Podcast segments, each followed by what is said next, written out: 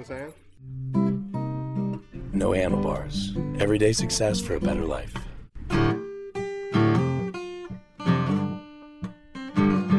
Oi, oi, no handlebars listeners, thank you for tuning in. Welcome to our episode about music and what it takes to succeed in music. Listen up.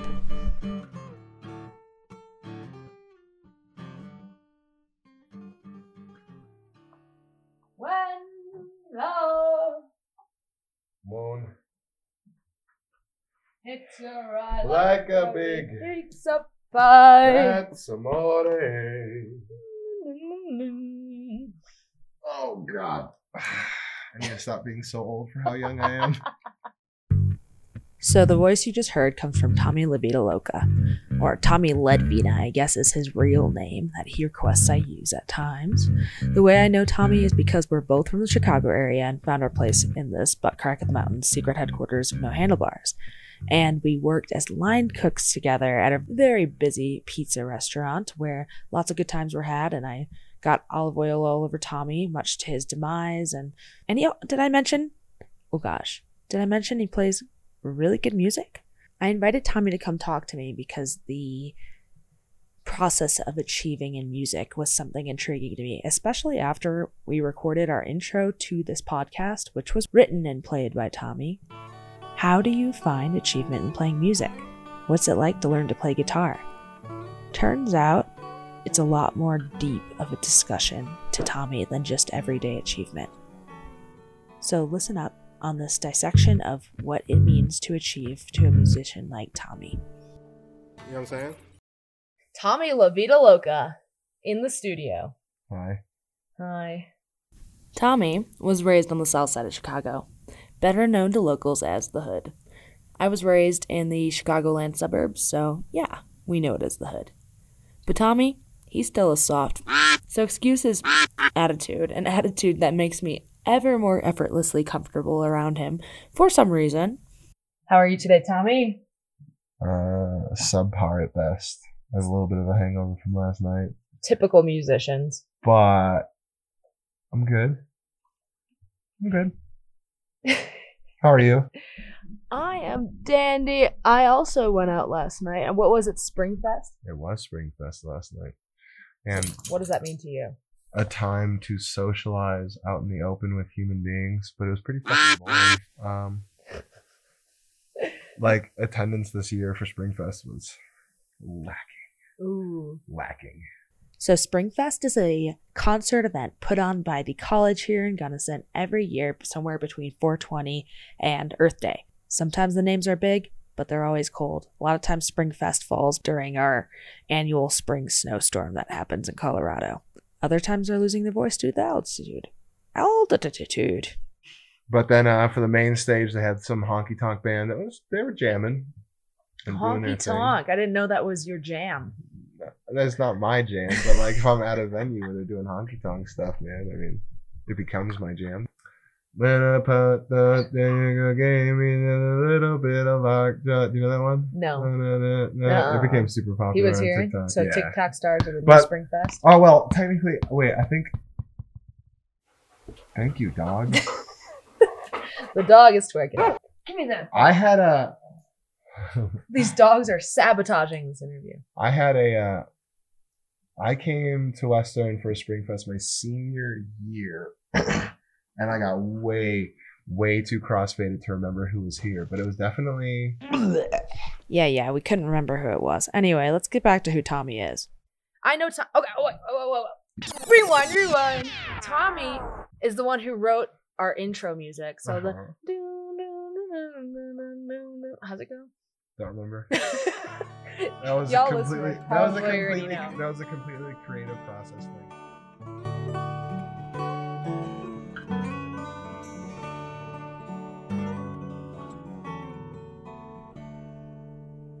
Everything was just kind of made up on the spot, so I don't Yep. remember what it was. So I pretty much forced Tommy to help me out with this intro. He was stoked, but like a musician, I was stoked. he was like, oh, all you want from We me took is my takes. talent. We took takes like 40 times. Dude. We took all day to cre- to create that 15 seconds of music, and also our boom boom that because you hate my bass line. I hate the bass line. where the doo doo Yeah, yeah, he hates yeah. it. So we created a new bass line, which is that acoustic version of the boom, boom, boom, y'all hear. So Tommy, we spent all goddamn day doing that, and it started off with cocktails and it's creative process, right? Was that typically how it goes? Mm, when I write music, like when I was in Monk 11, uh, usually it was me and my roommate David sitting in my dorm room, and like I would have like lyrics or something like that, and then we would like look over at each other and laugh about something, and then like he would play something on his bass, to which I would play something on my guitar. Kind of, yeah. It's just like very- I don't know. Like a As far as my artistic process goes, because there's like other people out there who are like And then you know, I was who'll like, be snobby about it. Everything's written out very directly and like like I said with a formula.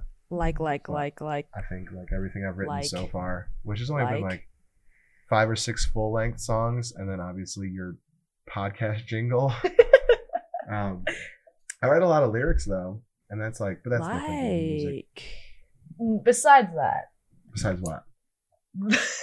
besides that one thing, What one thing? The podcast the jingle. podcast. No, no, no. Moving on. We're not calling it a jingle. We're not allowed to call it a jingle. I think it's more of an of an uh, uh, inspirational, revolutionary intro music to a revolutionary podcast. Yeah, so like a jingle. You're a jingle master. Is that what you want to be called? I would The like jingle to be. man? I would like to be. I think a jingle writing gig would be a lot of fun. I think uh, so. Like over the past year, one of my biggest like dreams and hopes for like doing something with my life has definitely become like find like you know an esports organization or like a streetwear organization that makes YouTube content, and I want to become like an in-house composer or an in-house like music writer for like that kind of stuff because I think it's a lot more pressuring to have a really, really good segment of 30 seconds of music rather than like torturing myself and trying to write like, you know, either a symphony or a song or Yeah. something like that. What did you have to say about that, Sensei? She said, "Your dreams." My dreams. They're never going to come into fruition anyway. no, don't be like that. Yeah. But I think because they can. And I think we need to go back to the start of why you have developed these dreams. Because that's a lot about what this podcast is about of developing goals, developing visions, and pursuing them. Uh-huh. So I want to know, first of all, how old were you when you first picked up a musical instrument? Instruments? Mm-hmm. Oh, like fourth grade. I was a singer before anything. Really like choir in elementary? No. So, um, when I turned like seven or eight, I think I was seven. Um, I was a soprano at the uh, Queen of Martyrs Catholic Church in Chicago with the adult choir, and my mom took me. And we had a director. Her name was Miss Prendergast. Prendergast. Prendergast, fifty and sixty. I think my mom at the time was probably like forty-three, and she was like, obviously, besides me, the youngest one in the choir, and we were singing with like a bunch of 50 and 60 year olds. Right now at- at Western, um, I mean, I'm graduated, but we're also doing Schubert's Mass in G. I'm a community member in the choir.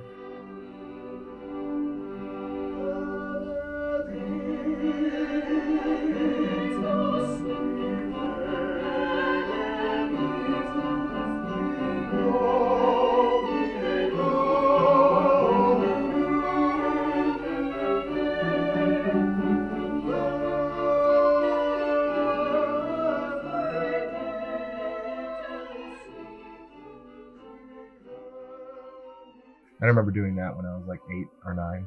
That was pretty chill. Were you just a small man at the time? Now you're like six foot something, and now you're three. just like a little Tommy. Yeah. Did you still have that space in your teeth when you were a little kid? No, so I lost. So I have a missing front tooth.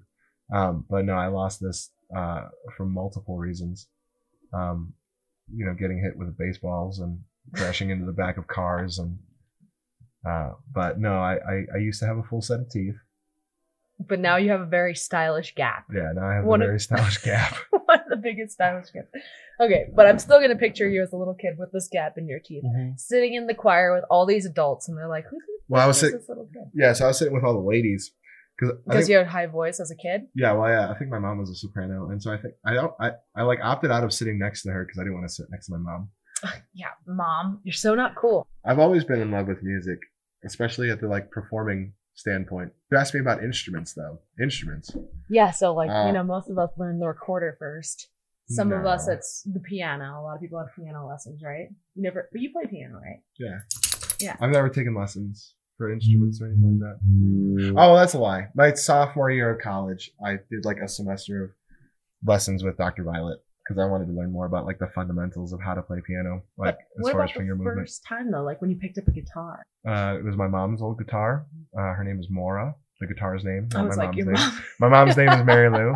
The guitar's name is Mora because I was her guitar teacher uh, when she was like 16, 14 or 16. Mhm. Guitar teacher. So did your mom teach you? No. You just taught yourself? Yeah. Using YouTube or what? Just plucking some Like my ears. Yeah.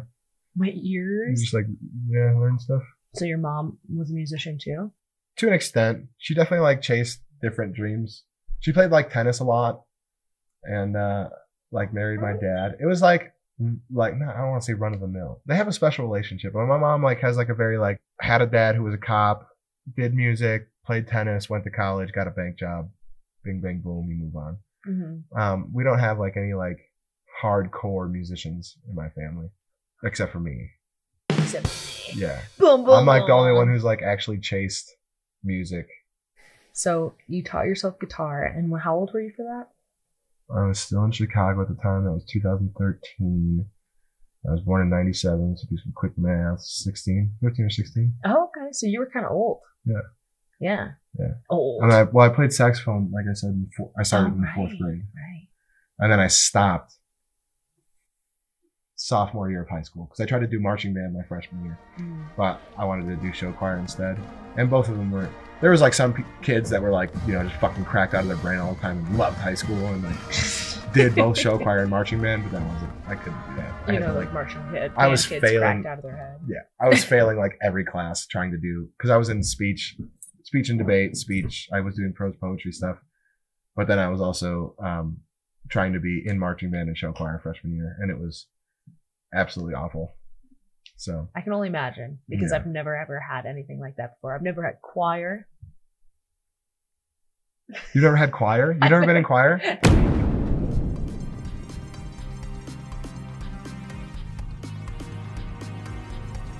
NHB Breaking News Minute.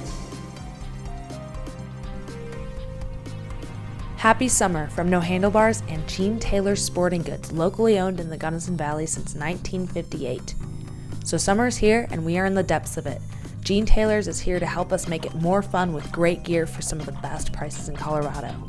Here in Gunnison and Crested Butte, socks are put to the test. So if you need a new favorite pair of merino wool socks or two, swing over to Gene Taylor's on the corner of Tomichi Avenue and Wisconsin for a great deal on some smart wool socks. Gene Taylor's has offered No Handlebars listeners a special deal of two pairs of smart wool socks for 40% off. Yeah, that's right. Buy two, get 40% off. Smart Wool is a really cool company. First of all, they're socks. Durable for hiking, durable for anything you can put them through, and stylish for the office. All year round, great socks. Smart Wool is a company that has been family owned and operated since 1939. They might have even known your great granddaddy's feet. Go get your own, two for 40% off. No Handlebars is so thankful to Gene Taylors for supporting our podcast and your feet's well being. Listen later in this episode for a special code for this summer, valid through August.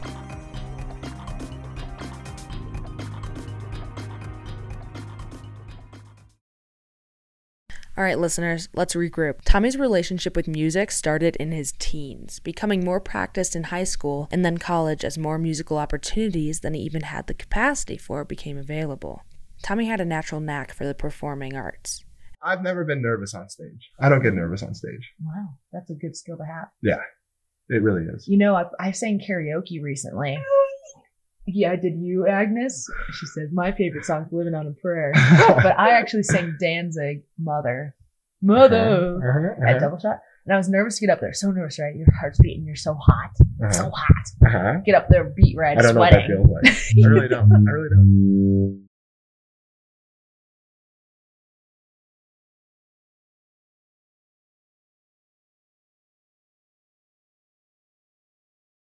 So, Tommy has this uncanny trait about him, which comes from the practice he's had since he was a teen in performing arts, but also he has a big confidence in himself and the practice he's done. So, he's able to get in front of people and say whatever the heck Tommy wants to say.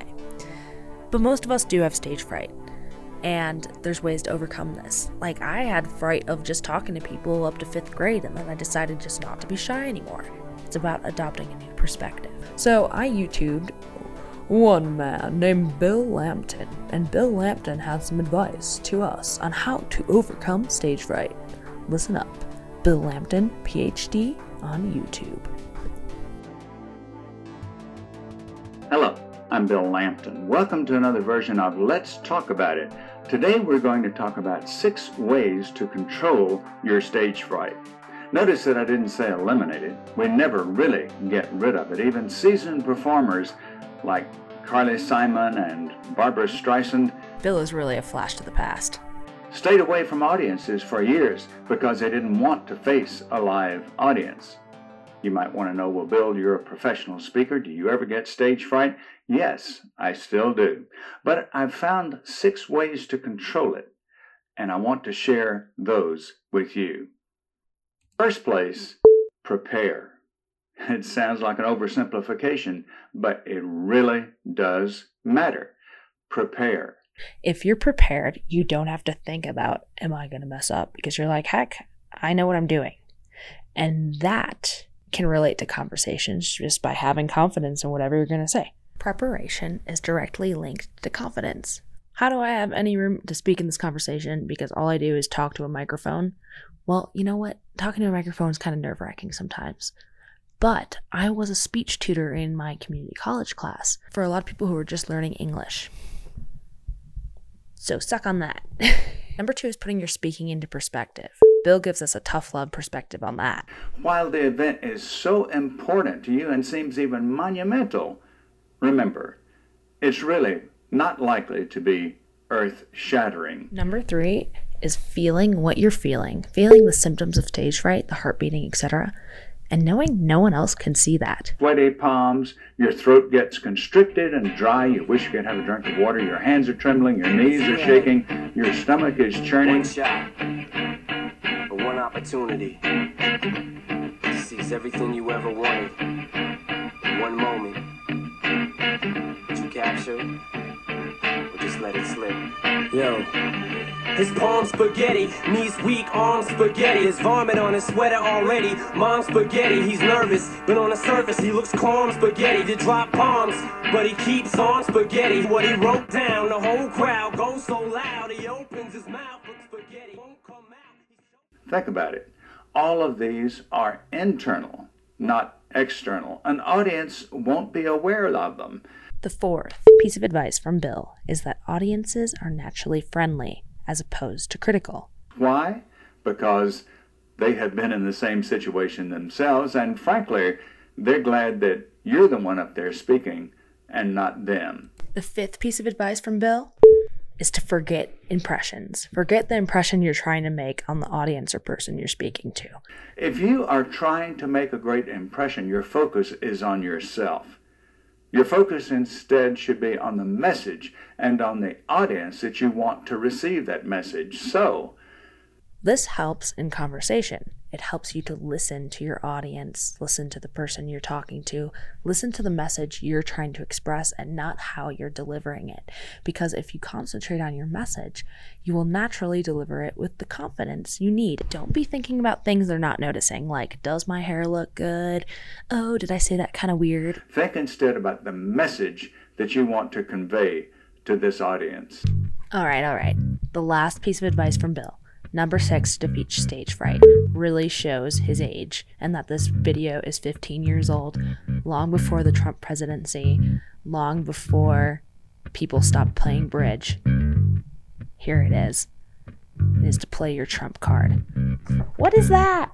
If you play bridge, you know how powerful the Trump card is. The Trump card makes you a winner. Okay? I'm a winner, okay, and only winners hold the trump card, okay? I'm a huge winner. Really, what something Donald Trump would say. Um, this is unrelated to him, and it's really a wild card in bridge. So what that means is that you have a card that you know what it is, but no one else know what it is. So if you're on stage and you mess up, Don't beat yourself over the head about that. Never let the audience know that you're aware of it, because they certainly aren't. I meant to do that. Back to you, Tommy. If you had one shot, When I get up on stage, or you just, like, become a different entity, become like something that's not you anymore. And you like disappear for an hour or 45 minutes or however long your set is. Or mm-hmm. I'm not saying that I become like the rock star or I become the opera singer. I just don't become anything. And I've taken everything that I've practiced over the past six to nine months and it just happens. And then you like wake back up when you get off stage and you're like, cool, it's done. It's over. That's cool. That's all it is. You know, I almost feel like I felt that in the one karaoke where like something like, yeah, time kind of stands still. Yeah. And you're just doing it. Yeah.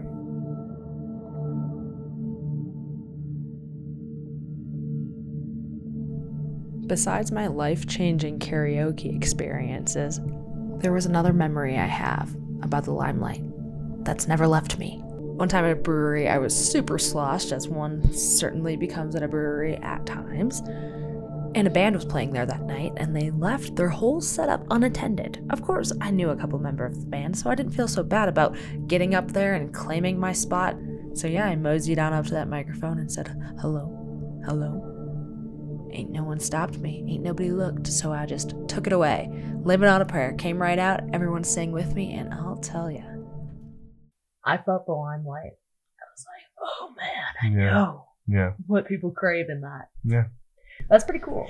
Mm-hmm. My profound limelight experience did not shake Tommy, mostly because the dogs, Agnes and Sensimilia, were staring at him in the face. So they were ex exiled from this conversation and they literally were lending nothing to us. No input here. So we put them outside. Good. I'll have to check on them in We'll, 10 we'll see minutes. what happens. See if they're staying there. Uh, where did we leave off at? That is, that, that is a good question. We were talking about what it takes to play instruments. Ah, do you think anybody can play an instrument? Yes. Do I think you actually have to care in order to be good at an instrument? Yes. You, don't you think that applies to most things in life when you're trying to be good at it? You have No. to care. No, You don't think so? no. You could be naturally gifted and naturally good at throwing a baseball. You could be naturally gifted and naturally good at playing an instrument. But your question was, can anybody play an instrument? Yes, but you actually have to give a shit. Like, there's not. I feel like a lot of people like do like the whole bathroom American Idol bullshit, and then like they join a group and they're like, "I'm God's gift to the earth," but then they don't actually work for anything, so they're blending with an actual ensemble or like you know playing with other people, or it just doesn't work out for them because they thought at a point in time that they were just better than everyone else. You know what I mean? Mm-hmm. And while they may be good inherently, they're not good with a group. They're not good with, and like when you go and see someone live, like my mom and dad, they used to love Bruce Springsteen. Um, they haven't Yeah. listened to him a lot lately Brucey. because the saxophone player for the E Street band, E Street, right? Yeah, E Street Yeah, band. Street. He passed away. But they went to, you know, Bruce Springsteen's concert and they said one of the best things about the concert was the saxophone player.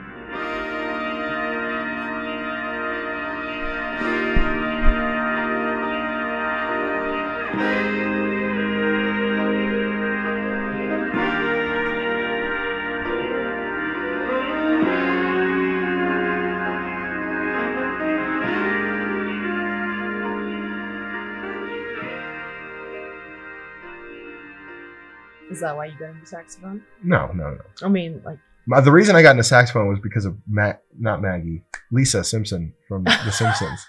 I used to love The Simpsons, and she played sax, and I wanted to play sax. Um, I also didn't want to play like trumpet because my brother was already doing that, and I don't. but you do play trumpet, right? Uh, I can do fundamentals on a trumpet. I What do you don't play? really- You play guitar, piano, saxophone, Proficient, vocals. proficiently, I play guitar, saxophone, vocals, marimba. Not really piano. What the heck is a marimba? A marimba is a percussion instrument. It's a pitched instrument. It's a malleted instrument. You can either play it with two, four. I've even seen people so play looks like marimba with six. Yes, yes. okay, but it's Marimbas are very, very large xylophones, I guess. Here's a quick clip of Tommy playing the marimba on his Instagram, which is called Tunga Hunga. The piece is by Philip Glass, and Tommy is redoing the piano version for marimba.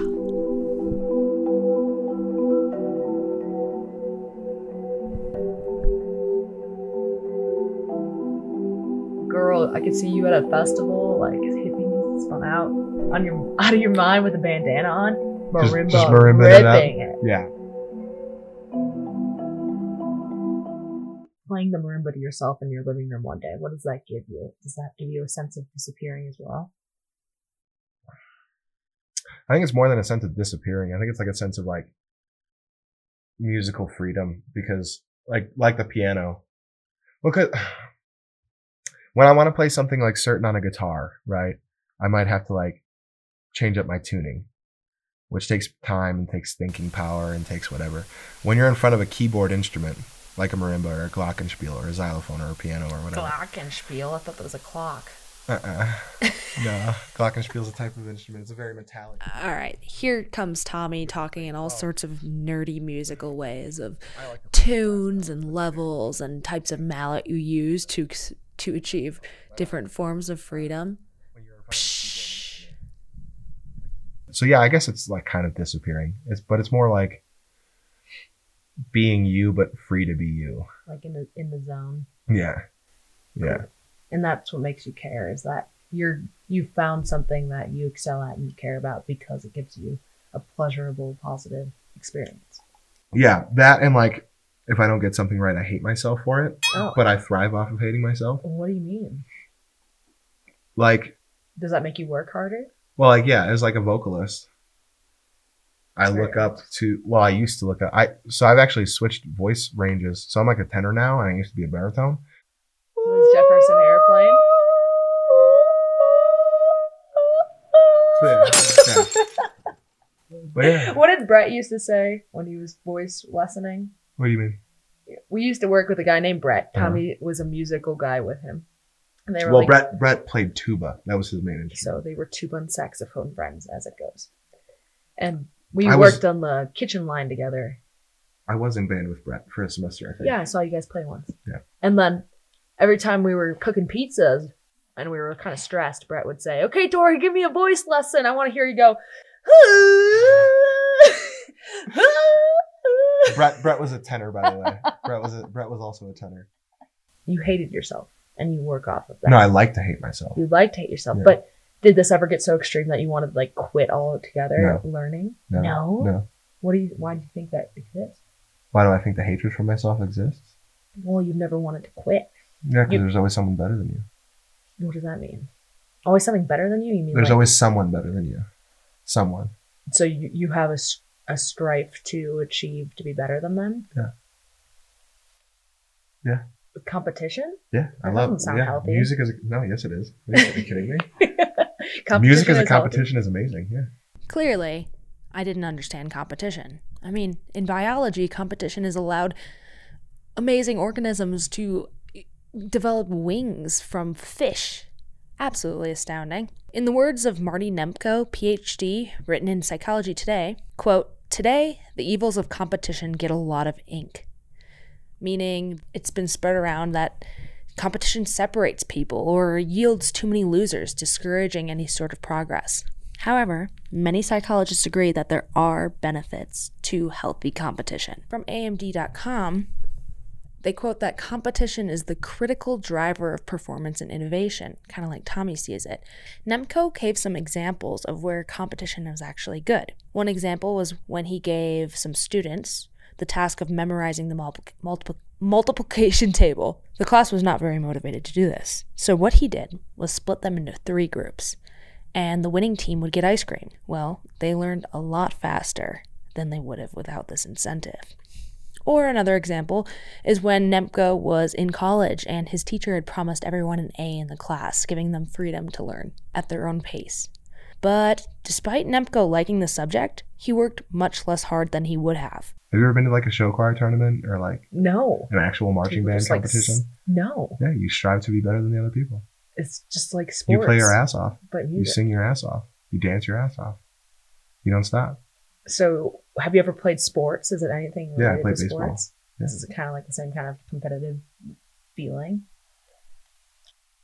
No, there's a lot more hatred in music than there is in sports. For real. No, like I, I- mean, I guess in like in the in the professional realm, like yeah, you see rivalries and you see people on the you know in hockey uh, on the ice getting pissed off at each other, but there's people who were in Chicago when we were in high school, and like you knew the people from Watsika, and you knew the people from Mount Carmel, and you knew the people, So you saw them Richmond. across the marching band and- field, and, you made eye contact, and you, and you and you hated said, those people. "You're dead Yeah. to me." Yeah, you hated those Then people. you blew And you became better than them. as hard as you could. You became better than them. Competition linked to achievement is big for Tommy. He explained to me this one instance where he was just shat on at a Dixieland jazz competition. The Mormons. The well, they're really good at jazz, like really good at jazz, like Really? really I good at didn't know the jazz. Mormons were so Utah jazzy. College Jazz Program. Is that Mormons? BYU. Is that Y- la- no the LDS, the religious s- sect group, not sect. The religious Is sex group. LD, the LDS is that Mormons, the Latter Day Saints? I don't know. I don't anyway, so. BYU, big religious school in Utah, they were also at this festival in California, and the the I was the singer for our Dixieland group, and I was also the lead guitar or not rhythm classics. guitarist. Yeah, and uh, we as a group put a rock spin on it because we were very bored of Dixieland because traditional Dixieland is so fucking boring. what? is- what? I so hate- Dixieland is like. Well, it's like so like so it's like when you're smiling, Yeah. when you're smiling, the whole world smiles with you. You know what I'm saying? Yeah. We put like a very modern twist on it and made the music our own. And Guitar solo. but BYU shows up to this, and we were the set before them. You know, we all improv in Dixieland, and so with the voice, like I imitate instruments, right? Like I try to, you know, and so like you know, did that in my set, and then the lady from BYU, who was their lead singer, like did that, but while staring me in the eye, like, and like we were both like really good at what we did, and BYU obviously won because they were more traditional and more Who can do the better Dixieland. trumpet? Yeah. so. Can you do that again?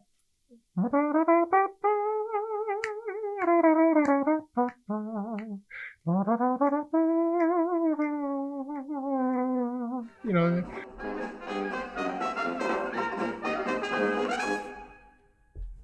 So, if you had advice for somebody who was starting off in music or just had always the dream to get into music competi- comp- competition and composition, uh huh. what would you say? Theory, basics theory. Just basic go and theory. think about it. No, yeah, well, you have like either Take take, a a, class. class. or like look up basic music theory. Don't expect it to just come to you. You have to work for it. Yeah, well, like draw back to what we were talking about earlier when I was like seven and eight. Miss Prendergast, she was our organist at the um, Queen of Queen of Martyrs Catholic Church, Mhm. and uh, she sat down with me at the organ and taught me, you know, as far as do re mi fa sol la ti goes, like You know how it goes. yeah, one mi, five three seven eight one, and then like you get into like minor solfege, which starts on la instead of do, Oh yeah, la based minor. then, everyone like, knows that. yeah, you like go through all that, and that's like those those are the keys to like knowing music, or like even if you're like into jazz, like looking up chordal scales and modes and yeah systems and like all- So, yeah. what's the first step then? Take a class, start listening to music, watch some videos, talk to a guy like you. I think people should find what they're into first as far as music goes. Because like there's people who are all across the board with music and like they're really really into like you know what Kurt Cobain was doing and they really want to get into like the whole punk and like very grimy rock genre. But then like they try to play it in their shit. But then they look up like Scarlatti or Clementi and they're like oh I can understand like how to do like this classical piano shit. Find what you love first right? Find what you're good at second right? Mhm. And expand your knowledge in that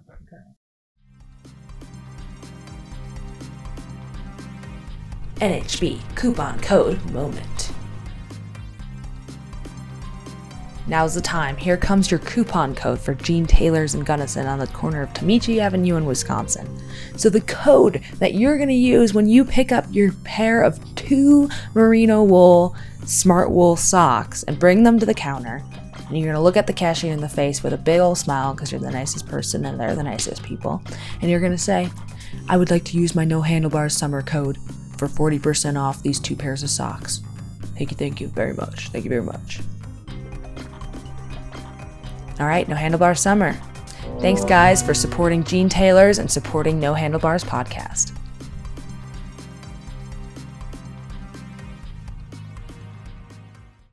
all this requires a lot of the themes that we talk about often in this show, which is themes surrounding achievement and pursuing goals and pursuing Resilience. self betterment, resilience. Yeah.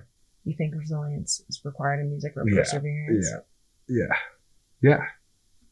Yeah. So what do you? I you don't know what to say about that, but yeah. Oh, yeah. what do you define as achievement personally In music, in everyday life first? No, I don't achieve anything in my everyday life. I usually just achieve things in music. So what do you achieve in music? That tingly feeling in your head, you know? When it, when you learn a piece and when you sing it or when you practice it, you're just like, oh, okay, whatever, I'm going over the notes. But then like when you get that moment and you're, when you're performing and like all the frequencies that are coming out of your skull, like if you're singing, when, when, when everything connects with who's on stage with you while you're performing and you get that little tingly feeling in the top of your skull, that's the achievement. Ooh, That's what you're working towards. that's pretty cool. Yeah. I didn't. I've never felt the tingly feeling Yeah. like that. Ooh, the electricity in the air is all aligning. Yeah. It's, it's, it's, that's exactly what it You hit that high note and you, you're doing your thing and like everything else around you is black. No one exists. Everything is just, you're in the void Mhm. And you sing your heart out. That's the achievement. That's the resilience. Oh. Yeah. cool. Yeah. You put it all out on the stage, man. So you're still learning then. Yeah. Every day You're still chasing that feeling. and hating myself because And I'm not. Do you ever love as- yourself amongst the hate? Uh, no. Nope. There's never been a day where I've gotten off a stage or gotten out of a rehearsal and been like, that was good. What? Don't you think that's unhealthy? Nope. Um, I agree with the statement that there are no two worse words in the English language in music when it comes to like telling people something is good job. But don't you think that not accepting a content feeling of how today went will kind of drive you crazy in life? Yeah. I want to be driven crazy in music. Ah, All the best musicians were crazy. that's true.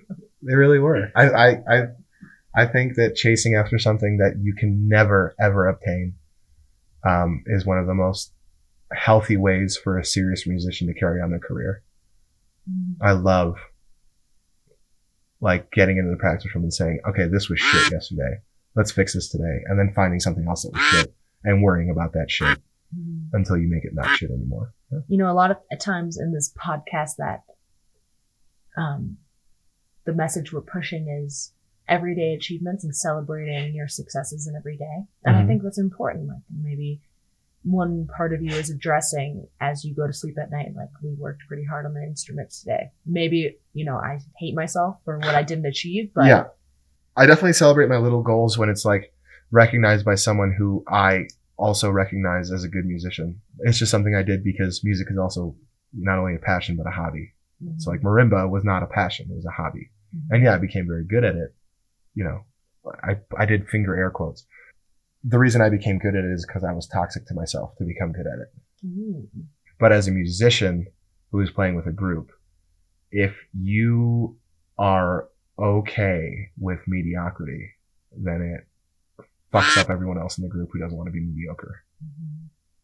you know? yeah. And so I need to strive to match that the person after me that's carrying the most, and then the person after them that's carrying the most, and then the person after them that's carrying the most, and then the person after them that's carrying the most. in this podcast, I'm really trying to calculate how we define achievement, but I also don't want to praise mediocrity. Right. Mediocrity is that the word? Yeah. Because yeah, it's okay to like get out of bed in the morning. Sure, that's an achievement. Yeah. But you got to go further than that. You have to push yourself. You can't be okay with like the lowest level of achievement. Right. Getting out of bed is the first step. Right. I like that. Yeah. You have to push yourself in life. Yeah. If you want to get where you want to be, you can't just expect it to happen with the medium or to low effort. Mhm. Where would you like to see music take you in life? I would like to be an assistant professor of vocal music, teaching private lessons within the next six years. And then after that, I would like to be a conductor of a collegiate vocal group, Mhm. preferably of the, I'll just group it all into one classical genre. But what I would really like is Renaissance music because that shit's banging. I love hearing a good Renaissance choral What's group. Renaissance music? Is that like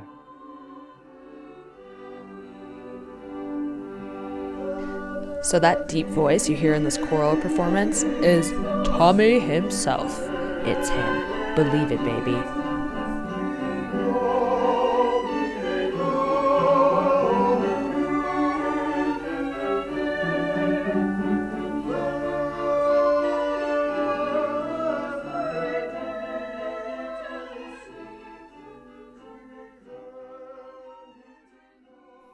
Don't let everyone's idea of music being an extremely accepted culture, which it should be. I love, love community choirs. I love inviting community members in the choir. I love people who just do music as a hobby to come in and perform music with people. Don't let my words say to you that, oh, I'm not a hardcore musician because I'm not being toxic to myself. Like everyone has a different mindset. Don't let what I've said make you think that you're not a hardcore musician because even I suck and I still think I suck. And that's just my mindset. Um, if you love something in music, just keep doing it and don't get down on yourself. Because if you get down on yourself and that's not healthy for you as a person, it's going to ruin your relationship with music.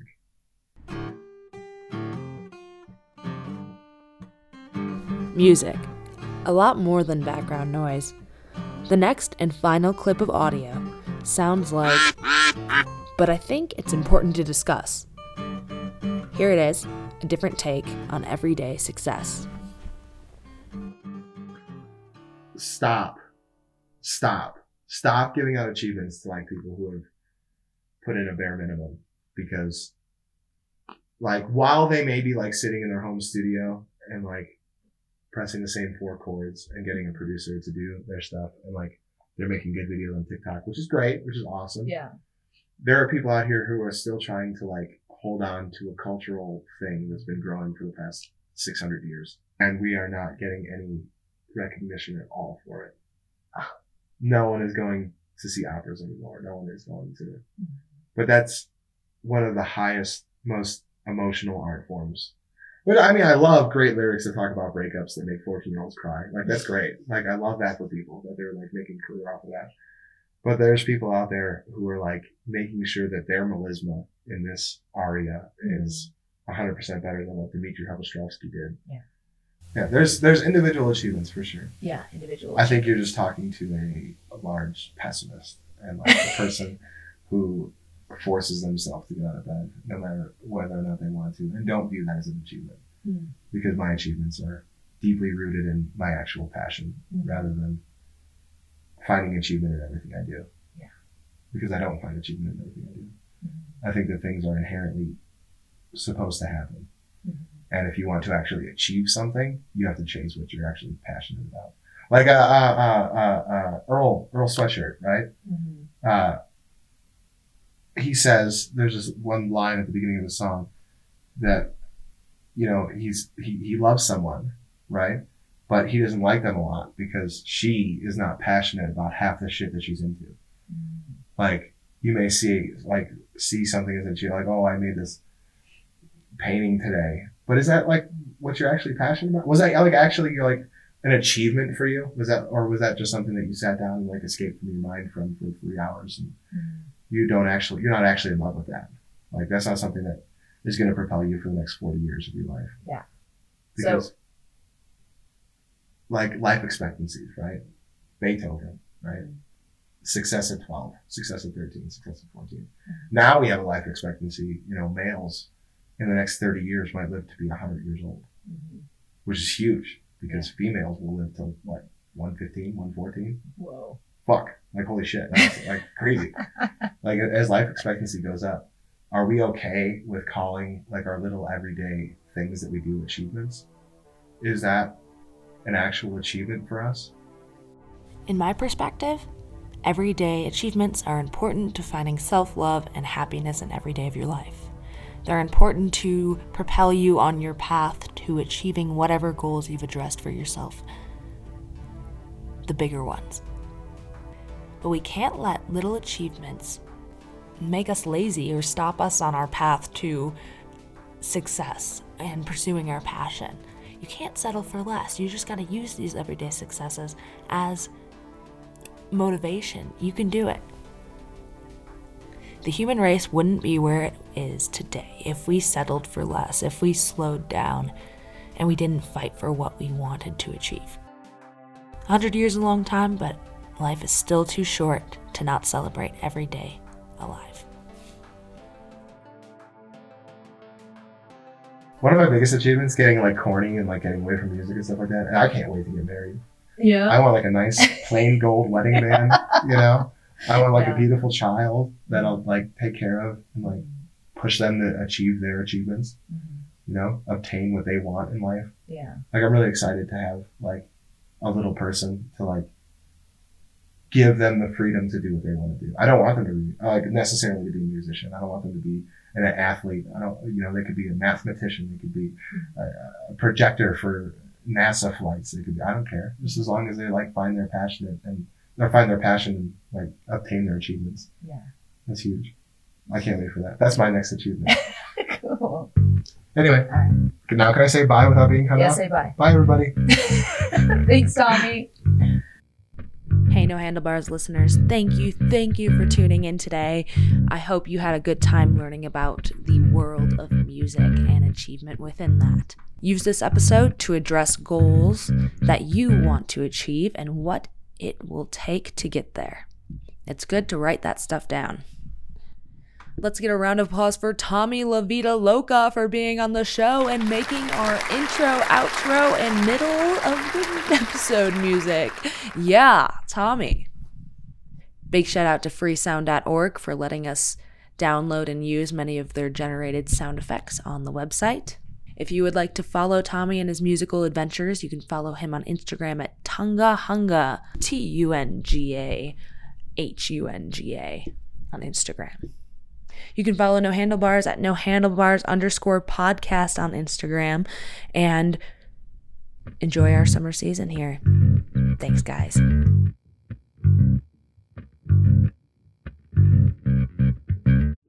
All right, whenever you're ready. Oh, yeah. No handlebars. plánovej privatizácii. Sitzung des IG.